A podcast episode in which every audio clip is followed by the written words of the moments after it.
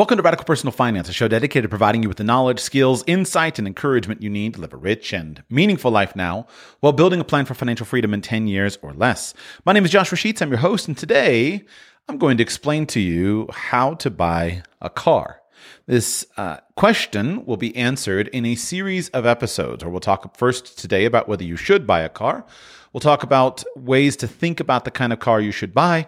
Then we'll move on to systems of negotiation, how to finance a car or not finance a car, how to get a good deal on a new car, how to get a good deal on a used car, how to decide whether you should lease a car, buy a car, etc. But today we begin with the foundational question in how to buy a car, which is simply ask yourself, should I buy a car?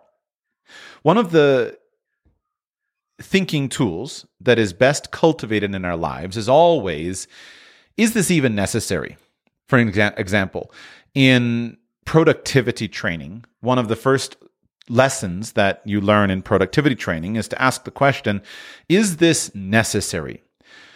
Before you set up a system to do something efficiently, ask yourself if it's even necessary or useful.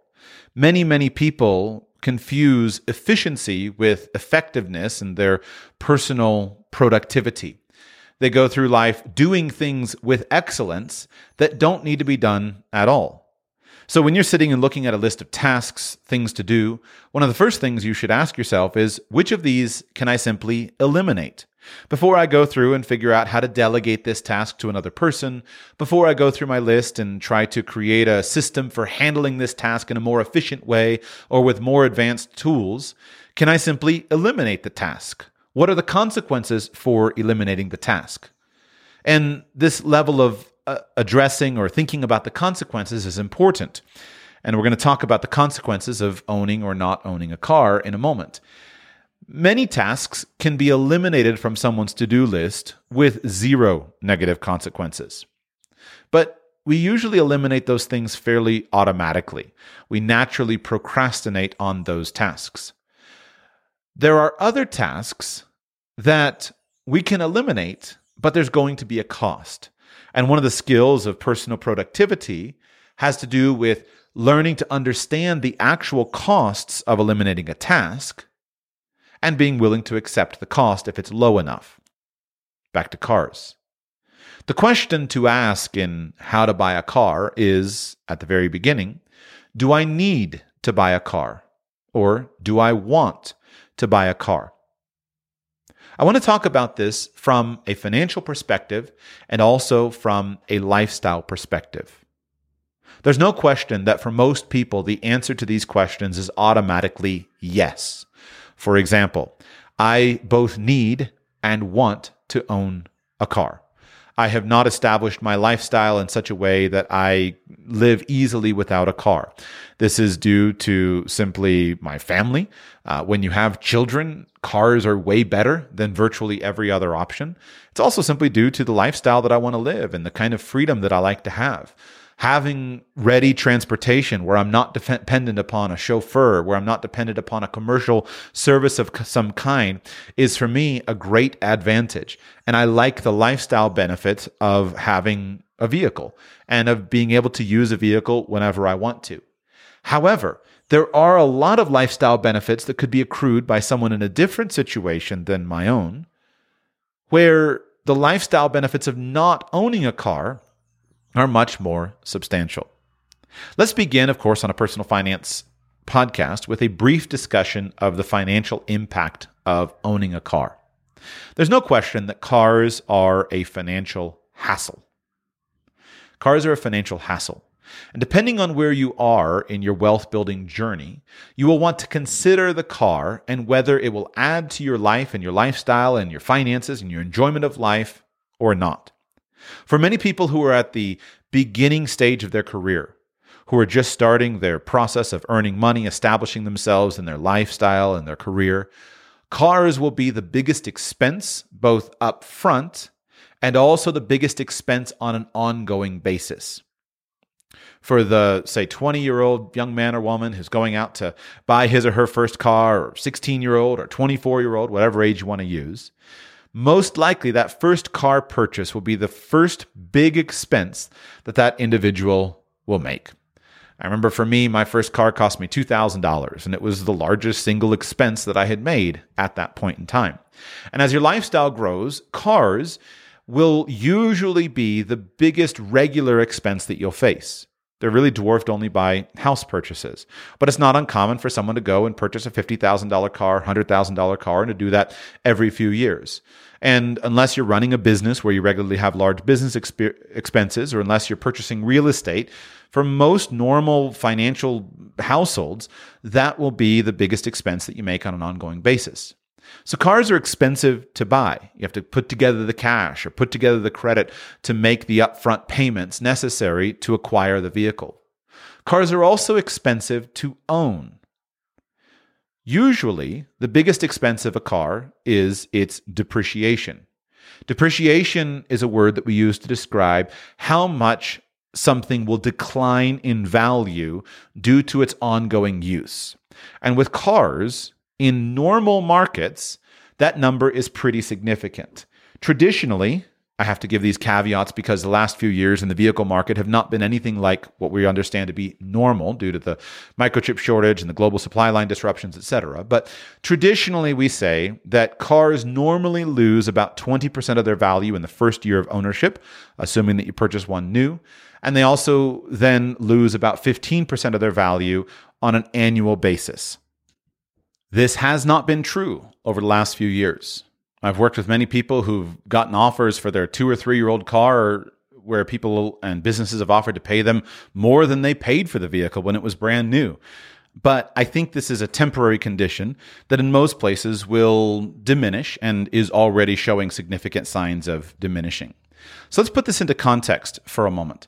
Let's assume that you go and today you purchase a fairly ordinary new car.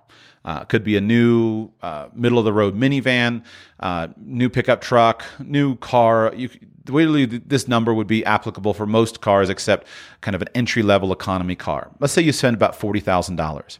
Well, in the first year that you spend $40,000, you can expect that car to decline in value by about $8,000. That would be the first year depreciation. It would decline in value from 40,000 to $32,000 and you would have $8,000 of depreciation. Why? Why does this exist? Well, most people who are going to buy a $32,000 car could go out and buy a $40,000 car if they wanted one. And so they're not willing to pay you as much for your car that they can go and get the same car from the dealer. Why would somebody pay you forty thousand, or why would somebody pay you thirty-eight thousand dollars for your one-year-old car when they could go pay a dealer forty thousand dollars for a brand new car and get all of the goods and guarantees that go with the new car? Everything from perfect warranty coverage, knowing the full service history of the vehicle, having the dealer protection plans, and all of the the special sales packages that you can get with a dealer. Everything to even the new car smell and the thrill of having a shiny new car that you know no one has driven except you. So a used car is in most people's lives much less valuable than a new car. That's why we have depreciation. The reason this has changed over the last couple years is that there was a wide shortage of new cars, and there was a wide shortage of new cars with the features and options that people wanted, especially due to the microchip shortage. And so they wanted a car with certain features, and the only way to get that car was to go and buy one that was a little bit older. But again, this is this is not a permanent condition. So in the first year of your $40,000 car purchase, you'll have $8,000 of depreciation. I want you to imagine the kind of person who will often go out and purchase a $40,000 car. Frequently, that will be somebody who is just getting established in his lifestyle, somebody who's just building his savings. $8,000 of depreciation can be a pretty heavy cost for someone who doesn't have a lot of money to bear. After all, there are many households where the, the, the people involved struggle to even fill up a Roth IRA. Well, $8,000 is more than an annual contribution to a Roth IRA. And so, if you recognize that some people are scrimping and, and saving to go and put $6,000 in a Roth IRA, but you're having $6,000 in depreciation on your car, you're basically not actually making any forward financial progress. For every payment into your Roth IRA, you then have an, the exact same amount fly out the door in terms of depreciation, this immaterial expense that we can't really see but is actually there. Then in the next year, it continues. So now, if we depreciate our $32,000 car by 15%, that would be a, a cost of depreciation in the second year of ownership of $4,800, almost $5,000. Once again, we might be scrimping and saving to put $5,000 in our Roth IRA, and here goes $5,000 depreciation out the window. So that car can be an expensive thing. And the biggest expense is depreciation. There are, of course, other expenses to be counted, accounted for. On your purchase expenses, you have taxes in addition to the purchase price, taxes, registration fees.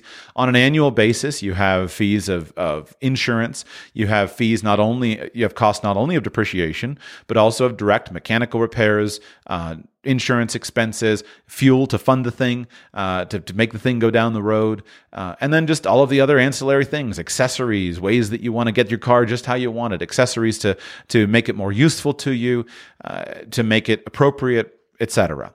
So cars suck up quite a bit of money. They also suck up quite a bit of time. For me, I don't worry too much about the money that a car costs, but I often get annoyed with the time that a car uh, entails. Time to go and get your registration done. Time to go and take it to the mechanic when it needs to be fixed. Time to have it washed and wash it yourself, or time to have it washed and vacuumed, etc. I often find myself annoyed with the time required to maintain a vehicle. Now, certainly those are pretty ordinary things. It's not that big a deal but there are some downsides. In addition, owning a car can be a significant source of personal liability. Uh, there can be, first of all, a sense of liability of worrying about the thing. Uh, if you have a thing that is big and expensive, then if it represents an overly large amount of your budget or an overly large amount of your finances, the actual ownership can come with a significant psychological cost somebody who scrimps and saves and buys a car that's outside of, of his financial resources gets very worried when a new scratch appears or gets very worried when there's a shopping cart headed for it. And so that's one consideration. It's also consideration even from the perspective of liability, personal liability. It's interesting as somebody who practices uh, a little bit of uh, coaching and planning with regard to asset protection planning, I frequently speak to people about asset protection planning. And the first thing I ask them is, what is the source of liability that you face? And many people dramatically overestimate the actual liabilities that exist in their life and in their in their financial world. And when we talk through it, if you're somebody who work, works at a job, goes to work every day, come comes home, isn't managing a company, doesn't have employees, doesn't have trucks driving all around town with your name on the side of them, generally, the only liabilities you face are liabilities for either personal actions, such as wronging someone, harassing someone, etc., or something related to your car or your home. And those things can be controlled. Your home, of course, uh, has much less liability where you can protect it quite a bit. People talk about, oh, there's a slip and fall on my front sidewalk, but that's one thing to talk about. It's another thing to actually have somebody bring a successful lawsuit against you, uh, at least if your sidewalk is in proper working condition. But your car, on the other hand, is frequently the biggest source of personal liability. Uh, your car because you can't often control the circumstances that you're in. You can't control the roads. You can't control what people do or don't do, how other drivers drive or don't drive. You can't control uh, all of those aspects of it. And frequently, you might even commit a wrong in being negligent for a moment, sending a text message on your car that distracts while you're driving that distracts you. So that automobile itself is often a source of significant personal liability. Now, you can handle that with a quality liability policy as part of your car insurance, uh, and then link that with an umbrella liability policy in your home, and you can handle the liability pretty well, right? There's a reason most people have cars. But pointing out that cars do have downsides. And the longer you own a car, the more those downsides increase. Seems that no matter what you do on the front end, the longer you own a car, the more you have to go and change out the tires, the more you have to take to the mechanic, the more you have to go and do inspections and registrations, etc. And the time and the money continues forever. We'll get to the positives in a moment. But if these negatives are significant, you know, I didn't even talk about other hassles because I don't live in the city and I don't think much about this. First of all, if you live in the city, also think about things like parking expense or think about things like the hassle of even keeping the car safely parked and keeping the car moved so that you don't get excessive tickets and where are you going to park the thing it takes up a lot of space that's to say nothing of even the lifestyle impact of have of, of designing cities around cars uh, I'm a fan of the designs of cities that don't involve cars because I think they make for more pleasant housing for for people, more pleasant towns. Uh, and when we design most of our modern cities around car ownership, they make very unpleasant cities. Uh, and so there are there are environmental impacts that people can consider. There are many other reasons that you can fill in. So, could you avoid owning a car in the first place? I think undoubtedly many people can. And in the future, more and more people will be able to avoid owning a car. Let's begin with the old fashioned ways of handling this problem. First, people who have little need to commute can generally avoid owning a car. If you work from home, either in the modern sense of being a knowledge worker who works from your home office, uh, in a traditional sense of being a homemaker, your need for a vehicle on a daily basis is pretty diminished. If you are at home and if you're living in a home where you like to be, and if you're living in a home where you can access the things around you that are are nice for you and for your family, then there's little reason for you to need a car on a regular basis other than an occasional Costco run, etc. And so if you can build a lifestyle for yourself that doesn't revolve around car ownership, that can be a major improvement. Years ago, when my wife and I, after we've been married a little bit, we bought a house. And one of the things that I prioritized in the purchase of that house was to purchase a house that was uh, less dependent on needing a car. We didn't go car free, but we went car light at the time, dropping from two cars to one car. And it was not only a savings of finances, it was not only a savings of hassle, but it was genuinely a significant lifestyle improvement. I purchased a house that was about a third of a mile from my office. I did work in an office and I needed to go to an office, but I would simply walk or ride a bicycle to my office. That was wonderful. When you think about the lifestyle benefits of not having to rely on a vehicle, not having to sit in traffic, not having to sit on the road, not having to deal with the, the, the time suck of commuting, it's a major, major benefit to be within uh, walking or bicycling distance to your office. But more importantly, we bought a house that was had good access to a lot of the things that our family benefited from. We were uh, similarly about a quarter of a mile from a grocery store, a good, excellent grocery store where we could go. We would take our bikes and our bike trailer and do our grocery shopping and bring our groceries home in our bicycle trailer. We were uh, slightly more, quarter half mile from a library. So we would do regular library outings, and that was the primary focus of kind of outings with the children. Go for library story time. Go and get bi- get uh, get books, etc. We were close to several parks, several municipal parks, so we could easily walk and ride bicycles to those parks. So most of the things that we needed on a daily or weekly basis were within striking distance of our home, easily achievable with a pleasant walk and or a pleasant bicycle ride that was not, again, that was a lifestyle improvement. And so if you have little need to commute, because you can arrange that kind of lifestyle with telework, uh, that's kind of an old fashioned term, with just modern working from home, that's a phenomenal uh, improvement in lifestyle to not have to deal with the hassle of a car. Now, of course, another way to accomplish this is by living somewhere where there's a strong public transportation system.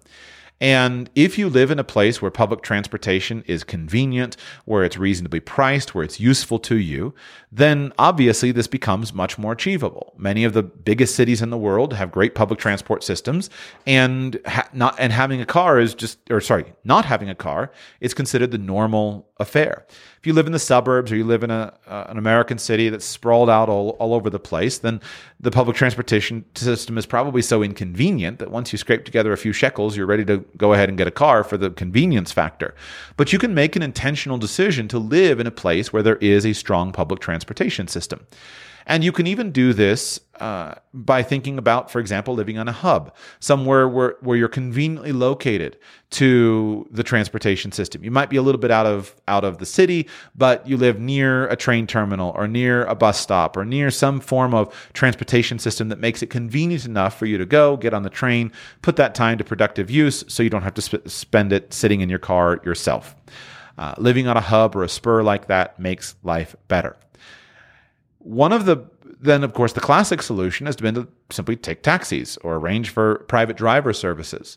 There's been a dramatic improvement over the last decade in the convenience of these services, where now that you can order a car with any number of excellent apps on your phone, and you can pre schedule the car to be there at a certain time and to take you where you want to go, you can have those, those fees easily billed to your your card. Everything just works. It's so convenient to order your transportation in that way that it makes a lot of sense for people to do that instead of owning or using a car on a regular basis. A couple of stories to drive this point home.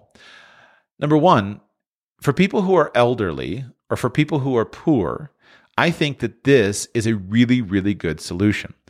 Let's begin with the elderly as a standard part of Joshua's speech to elderly people or people who are appro- approaching elderliness, I routinely encourage them to be technically competent and experienced enough where they can learn how to use transportation apps.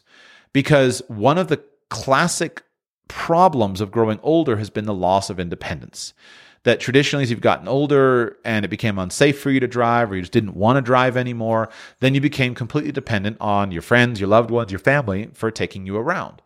But with the modern ride sharing applications that are available, it no longer has to be that way. And so, one of the things that I try to do is encourage older people to become comfortable and accustomed to using those services. Because it makes it so that instead of sitting around and waiting for your daughter or your son or somebody who's busy to come and take you once a week or once every two weeks on grocery shop grocery outings, you can reliably independently get yourself transported to where you want to go for your other two or three outings a week that will help you to really enjoy your life and your lifestyle. So I encourage you, if you're interacting with elderly people who may not be able to maintain a car, then go ahead and and talk to them about that uh, and see if you can help them to learn how to be comfortable using ride sharing apps so that they can be independent. In addition, for people who are poor, owning a car can be a significant expense, even if the car is paid off. There was a friend of mine that I worked with for a number of years, trying to help, and he was living on a very modest Social Security income. And yet he was addicted to owning his car. He had a very modest rent. He lived in a location that was quite convenient and where he could have easily walked to most of the things that he needed to do, such as grocery shopping, etc. But his entire life, he had owned a car. His financial situation no longer permitted him to keep his car in as good a situation as he wanted to, to keep it. And when I sat down and did the numbers, the amount of money that he was spending on his car was literally hundreds of dollars per month of maintenance for an old car. And he didn't have the capital necessary to purchase a new car. And I urged him to sell the car, get rid of the car, and simply use a ride sharing app because he had enough resources of friends that he could borrow a car from on occasion if a ride sharing app was, was, was unavailable, enough friends and, and people to rely on that it would have been a good situation for him. In his situation, he couldn't conceive of it because culturally it didn't fit. His entire life he'd had a car. He couldn't conceive of not having a car. But even though he wasn't in a downtown environment, uh, the financial benefit of just paying for the ride that you need instead of paying for this ongoing maintenance and expenses of maintaining a car that was increasingly unreliable and showed no signs of of reducing its monthly outflows or I guess the car's monthly inflows, how much was necessary to support it. Uh, it would have been a lot better financially. It was just this block in his mind about the lifestyle perspective and the freedom perspective. And then finally, we get to the concept of of uh, at a higher end, just simply using ride sharing services instead of a private car service. Years ago, when I was a financial planner, I would go see a lot of people uh, in their offices, and I drove a lot. And I sat down and I realized I was driving so much, and I thought this time really could be better put to to better use.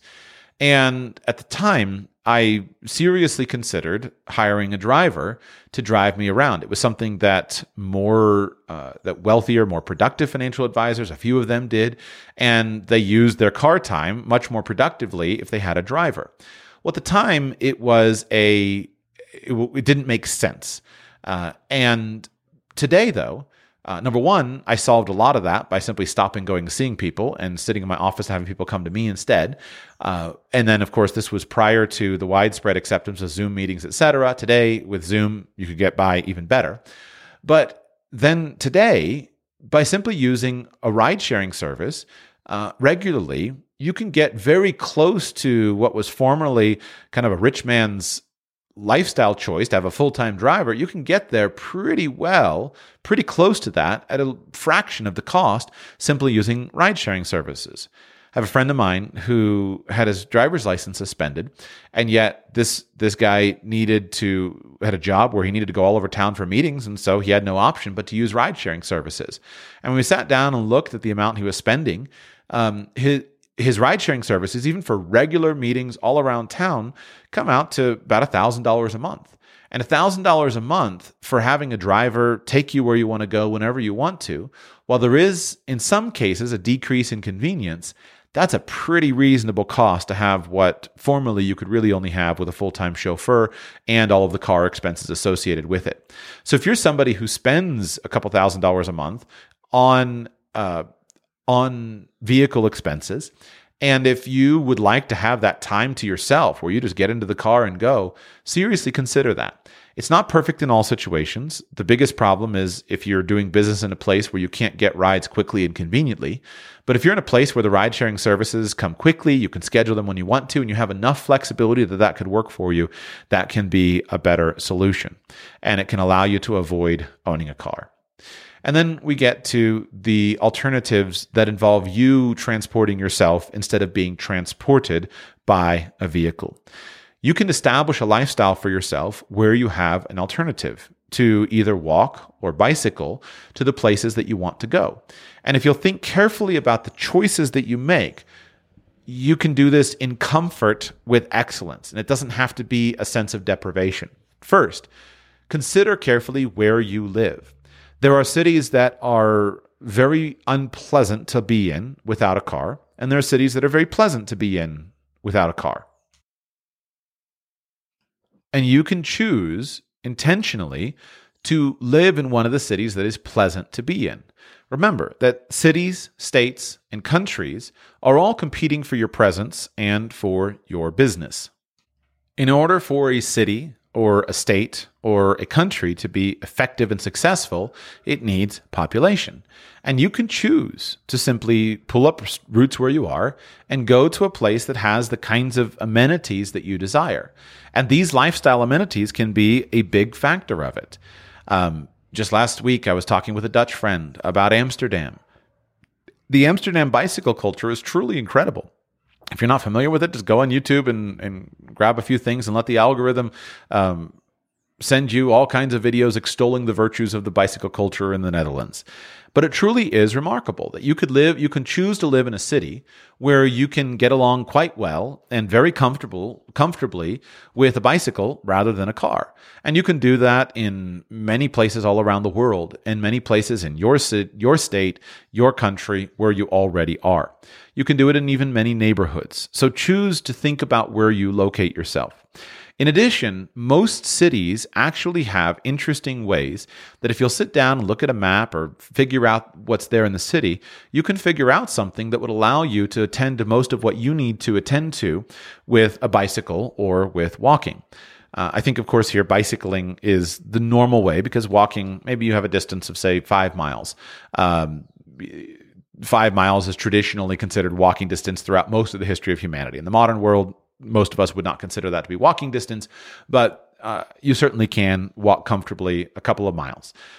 But bicycling really is comfortable. And what I would encourage you is not only consider if there is a suitable bike route for you to get from your home to your office or to the to the kinds of events that you care about, but think about if there's something that would be accessible to you with an e-bike. One of the technologies that I'm so excited about in the modern world is battery powered electric bicycles If you haven't ever ridden an electric bicycle, I would urge you to find what place where you can rent one, ride a friend's, etc., and try it out. Because an electric bicycle, as far as I can I'm concerned, solves all of those kind of lingering reasons why people don't bicycle. There are times when riding a bicycle where you're tired, you don't want to pedal, or you have to go up hills, or it's hot outside, etc. But if you get a high powered, good quality electric bicycle, it basically gives you the equivalent of a small motorcycle with all of the convenience of a bicycle. Motorcycles are certainly one reasonable transportation option in places where you can ride them safely. But because of their noise, because of their size, and because of their clear classification as a motor vehicle, you have all of the limitations and restrictions of a motor vehicle. But a bicycle has few of those restrictions. Bicycles can generally, uh, in some places, ignore some of the, the, the transportation laws. You can you don't feel bad about going up on the bice on the sidewalk where appropriate. You don't feel bad cutting across a parking lot to shave a corner, etc. And if you pair the bicycle with a good electric motor, it really gives you the best of both worlds, where you have the ease and the, the joy of a motorcycle with a bicycle, uh, with the, the convenience, lightness, ease, and just joy of a bicycle. So, for many people, I think that uh, certainly there are people who could easily handle a 10 mile commute on a regular bicycle. But there are many more people who, if they tried out a, an electric bicycle, could embrace easily a 10 mile commute on an electric bicycle without worrying about being fatigued, without worrying about being excessively sweaty, etc. So if you chose a house, let's say you needed to work in a downtown area, but you chose a house that was along a green corridor or a place where you had great bike paths or just a really beautiful place to ride your bicycle on a daily commute, that could allow you to diminish your need for a car. So these are some of the reasons to avoid buying a car, and here are some of the alternatives. And I believe that with with appropriate texture for individual situations, these alternatives offer enough positive features that make them a genuinely better lifestyle. If you live in a town where you you could bicycle to the things that matter to you, to your work, to your grocery store, to your social engagements, to all the places that you want to do. And you could dispense with the car without suffering a lifestyle subtraction. That can be a major improvement in lifestyle. And it's not just financial. The finances can be simply the icing on the cake. And by the way, let me point out, I think here, from a financial perspective, if a, a move is required, for example, let's say you're living in a house in the middle of nowhere, but you could move to another house that was closer to town. If a move is required, and if the move requires you to spend more money on real estate to accomplish it, as your financial planner, I would urge you to consider it. Because from a financial perspective, you need to remember that cars go down in value and commuting expenses are not deductible. Cars go down in value very quickly, and commuting expenses are not deductible. On the other hand, houses generally go up in value, and the expenses associated with housing are very highly deductible. Looking at that, if you had the choice and you said, I got to move from a $500,000 house in the suburbs to a million dollar house in that great neighborhood in town, but it's going to cost me, it's going to cause me to come out of pocket uh, another half a million dollars. Well, that's a significant amount that I'm not sure you're going to get rid of with a uh, with saving on car expenses. It's probably the best financial move. As your resources grow, one of the best investments you can make is to purchase increasingly expensive personal residences because those generally go up in value. And as you move from the suburbs to the better neighborhoods in town, your houses become more and more and more attractive. And so, if it's necessary for you to justify that increase in real estate cost by getting rid of a car and going from a two car family to a one car family or going to a zero car family, financially, that's a better move. And if you can get rid of all those non deductible commuting expenses and convert them into deductible expenses for real estate taxes and mortgage interest, etc., that will generally be a better move. Better for you to own a million dollar house in the middle of the city in a highly desirable, walkable, bicyclable neighborhood and be without a car and without the financial albatross that that thing can be hanging around your neck than for you to be in your $500,000 house out on the periphery spending 20 to $30,000 a year maintaining your car. Better to put the 20 to $30,000 a year into mortgage payments that are reducing your principal and allowing you to own a more expensive, more attractive house and live a better lifestyle, saving time, etc. That's my argument against owning a car. Now, let's assume that you've considered that and you're like, well, I think I do want to own a car. And I think I need to own a car or I want to own a car. So, what are the reasons why you would need or want to own a car? By the way, I don't think you need to justify it as need or want. So I'm going to use these terms synonymously. At the end of the day, remember, it's always your money. You spend it on whatever you want. And if you go into a spending decision with your eyes wide open, you choose what you value personally and you spend your money on that, go for it. But the first obvious reason to own a car is that, especially from a financial planning perspective, is if that car allows you to earn money. If a car allows you to earn money, then you can easily justify its expense. If you live 25 miles away from your job and you couldn't go and have the job without being able to get there back and forth every day, then your obvious thing you need is a car to get you to the job. And this is one thing that if you study the very poor, one of the best lifestyle and financial investments that those who are very poor can make, especially if they're living in communities with poor public transportation, is to get a car. Because then that allows them to reliably get to work, to get jobs that they ordinarily wouldn't be able to get because if they were depending on public transportation, and to be better, more consistent workers. And so the same thing can apply whether you're 18 or whether you're 58. If the car allows you to get to work, then it can be a wonderful solution. Say all you want about complaining about sitting in traffic, but it's one thing to be making $300,000 a year and then be annoyed with sitting in traffic for an hour each way. That's very different than making $30,000 a year and looking around trying to figure out how to improve your situation in life and realizing that there's no possibility for me to make more living where I'm living, working in this area where I'm working. The car can allow you to access a different market. The car can allow you to access a different job. And so a car can in many ways be a really important tool that allows you to go and earn a great living. Related to that, the car can be, even if it's not strictly a transportation necessity, the car can be part of your overall presentation, part of your professional image, and thus an important thing for you to spend money on, even if you don't technically need it. When I was younger, I underestimated the importance of this. Uh, when I was a financial advisor and I was riding my bicycle to work, I was feeling quite smug and self satisfied about myself because I was making smart decisions of riding my bicycle. Today I look back and I realize with a little bit more detachment that it was a foolish thing for me to do. Because while me being the weirdo who rides a bicycle to work works very well in the world of a podcast, where I can call a podcast Radical Personal Finance, in the normal, everyday uh, kind of systems of, of life, it marked me as being excessively weird and excessively strange. And people don't generally like hanging out with people or, or even doing business with people who are excessively weird and excessively strange. So if you work in a place where it's totally normal for people to ride bicycles, great, go for it. But if you work in a in an office where it's totally normal for everyone to drive BMWs, then almost certainly you should be getting a BMW because it's part of your overall image, it's part of your overall presentation. And you will make your coworkers much more comfortable with you if you fit in to their preconceived ideas, to their stereotypes, and to their um, just their, their their biases you'll get be- you'll get farther in the world if you recognize that the person that you're signaling yourself to be needs to be somebody who is appropriate, who, who is who fits in. And uh, to use another example, we'll talk about this quite a lot in the episode coming up where we talk about what kind of car to get. Uh, so I'm going to just short circuit it here, but you need to be very conscious of signaling theory. You need to be very conscious of the kind of person that you're signaling yourself to be.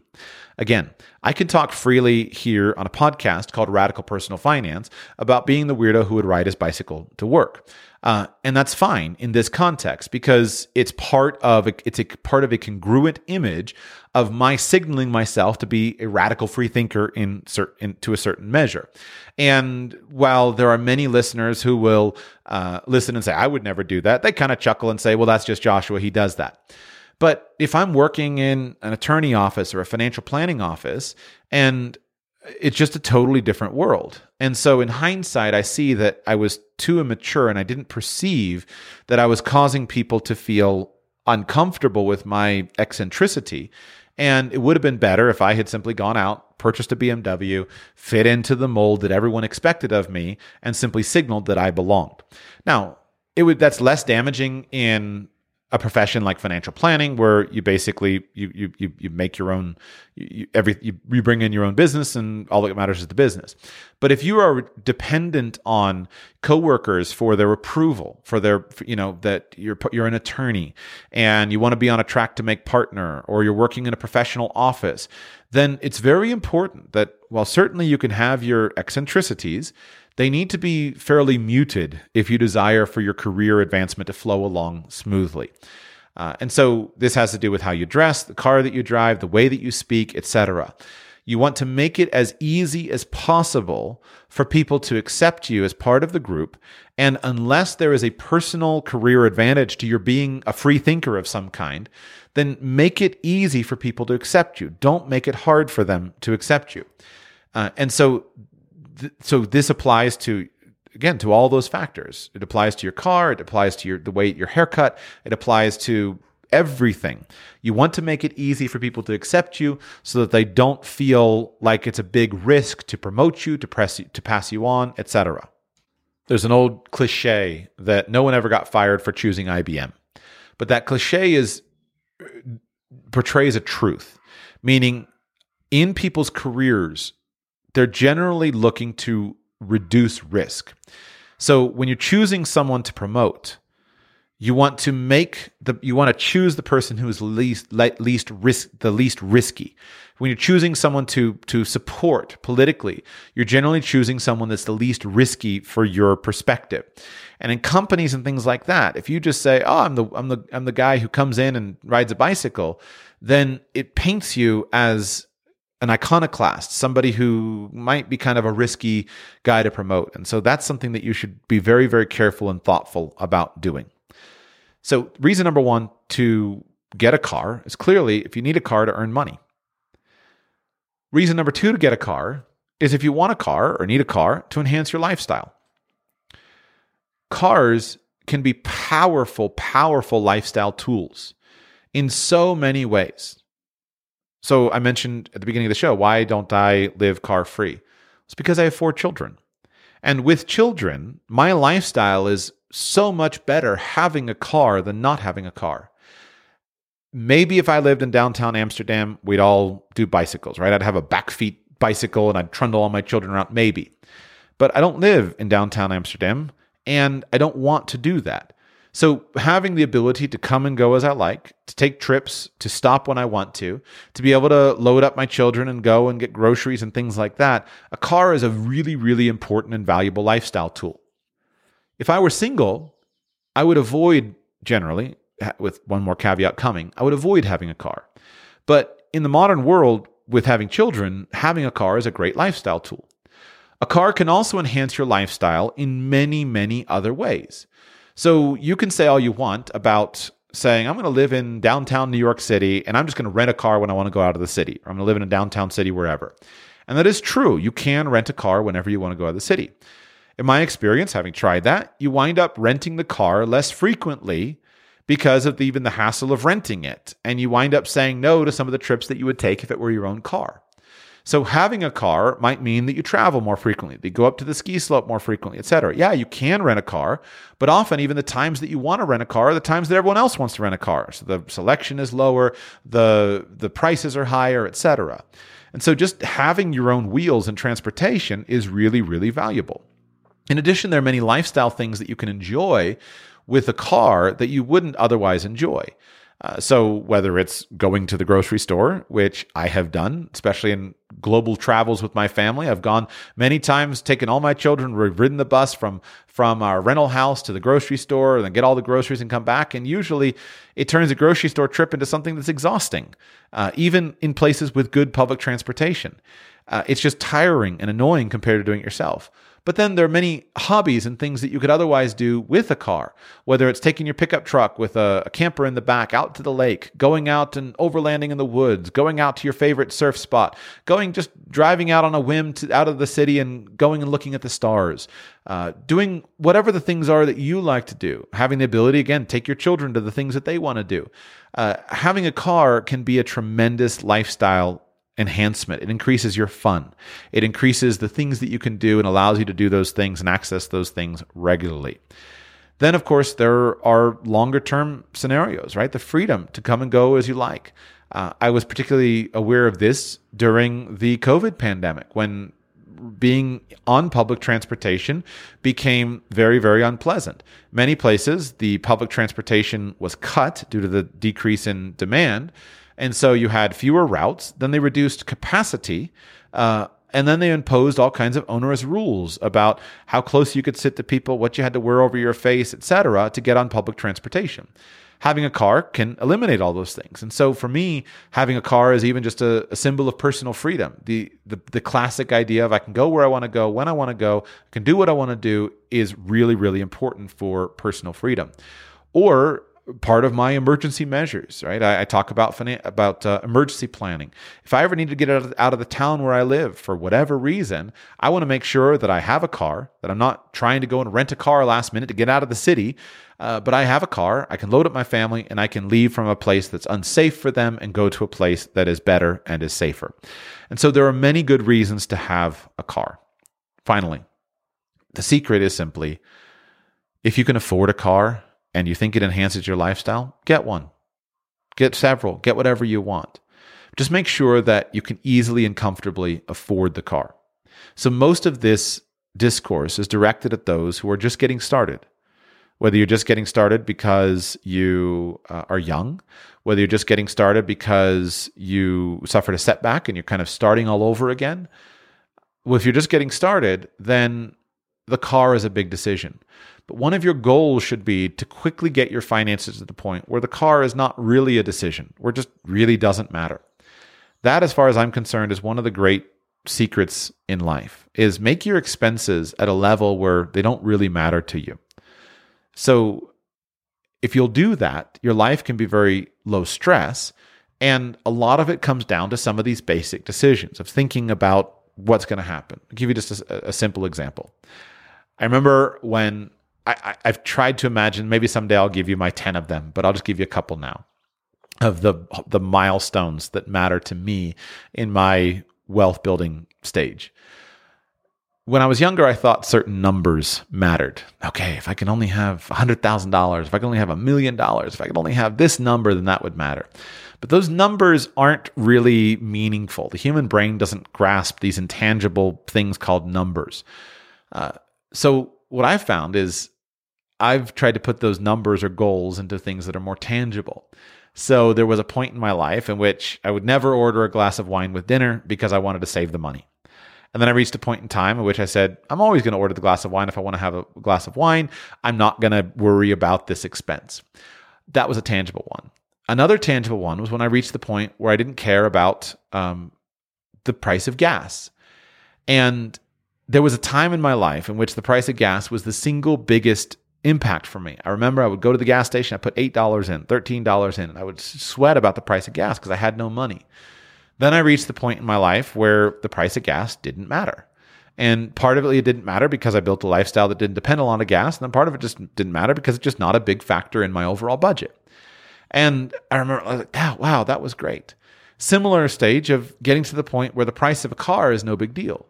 For one guy, he'll go out and sweat and sweat and sweat when thinking about buying a $30,000 car and make do all his research. Another guy will just go buy a car. Another guy will go buy a $130,000 car and it's no big deal. So that's a big, um, that's a big uh, kind of benchmark. I haven't gotten to the point where buying a $130,000 car is no big deal, but I'm working hard. And that's the goal, right? To get to the point where even just the purchase of a car or the ownership of a car, all this stuff, no big deal. And then you reach another stage where it's even with houses, right? Where eh, get another house, no big deal. So, but but along the way, you can't really short circuit the process. That if you if you don't pay attention to the glass of wine or you don't pay attention to the cost of the car at a certain phase of your life, there's a very good chance that you won't be able to get to the point where you don't need to worry about the cost of the car or the cost of the house. You can't short circuit the wealth building process.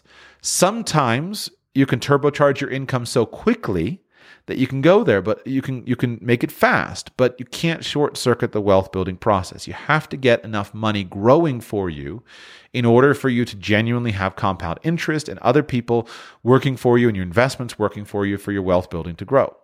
So recognize that this matters. This subject of how to buy a car, this really does matter, but it matters at a certain time in your life. You want to focus on figuring out where you are in the process of wealth building. And if you're at the beginning stage of wealth building, again, either because you're young, because you've suffered a setback, etc., then the car decision is a very important thing to get right. Very important. Then later, at a later stage, the car will cease to be a factor at all in your budget. So identify where you are. If you're in the getting started stage, then think seriously can I avoid the car? Think seriously, can I avoid it completely? And then, uh, if I have to get a car, we'll talk about how much to spend on a car, etc. But if I have to get a car, how can I minimize the expense and minimize the hassle of this so that I can maximize my lifestyle? The strange thing about it is this when you're very, very broke or very, very poor, then probably the best solution is not to have a car then you reach this like middle stage of wealth where undoubtedly the car is probably the best solution. Then you reach a point in wealth in which probably the best solution is not to have a car again. I again, I, I get so annoyed by the time and the hassle associated with buying cars. It's not the money, it's the hassle. And so you reach a time where I love renting cars. I go, I love it, right? You fly in. Uh, I have the gold status with a bunch of the the the rental car agencies. And so if you if you have a good gold status or platinum status with a rental car agency, you fly in, you uh, you in the airport, you walk over to the to the rental car place. Usually it's in the airport or whatever. You're right there. You walk up to your car, the keys are in it. They tell you what space it is. You get in, you start the car, you drive out. You drive out, you know the car is in good working condition, you know it's clean, it's fresh, it's ready to go. You drive out, you use it, right? Go use it for a week, a month, whatever you want to do. Then when you're done with the car, you drive back to the airport, you pull in in the spot, you leave the keys in it, and you go get on your airplane. Everything gets billed to your credit card. It's the best thing in the world. It is so, so nice now. Uh, and again, if you renting the renting rent the, the car rental experience especially in the united states. It happens internationally but especially in the united states the car rental experience if you have a premier level of of um, membership in one of the agencies is just wonderful. And so that's the best way to use a car in my opinion. You get all of the good you get someone else takes care of all the bad. That's not the most cost efficient way to handle a vehicle for the for on the ongoing basis but that's the best way to have a car. It's just not own it at all so you go through this curve when you're beginning and broke the car expenses are a big deal. You want to minimize those, and you especially want to minimize those by eliminating them if you can. Then you get to the point where the car ownership is no big deal. And yeah, even though you could drive to work, uh, or sorry, ride your bicycle to work, you do that most days, but you keep an extra car just for the rainy days. Or you have a car just because you want a car and it allows you to go to the mountains on the weekend. Then you reach a point in time where you're really rich, and yeah, you'll probably still keep some cars around, but it becomes a hassle to keep a car in every house, and who's going to take it, and who's going to keep the, the stuff done, and you wind up just renting the car uh, because it's a simpler, easier thing for you to do. Uh, consider carefully your decision to buy a car because the decision to buy a car will make a big difference for you on a long term basis.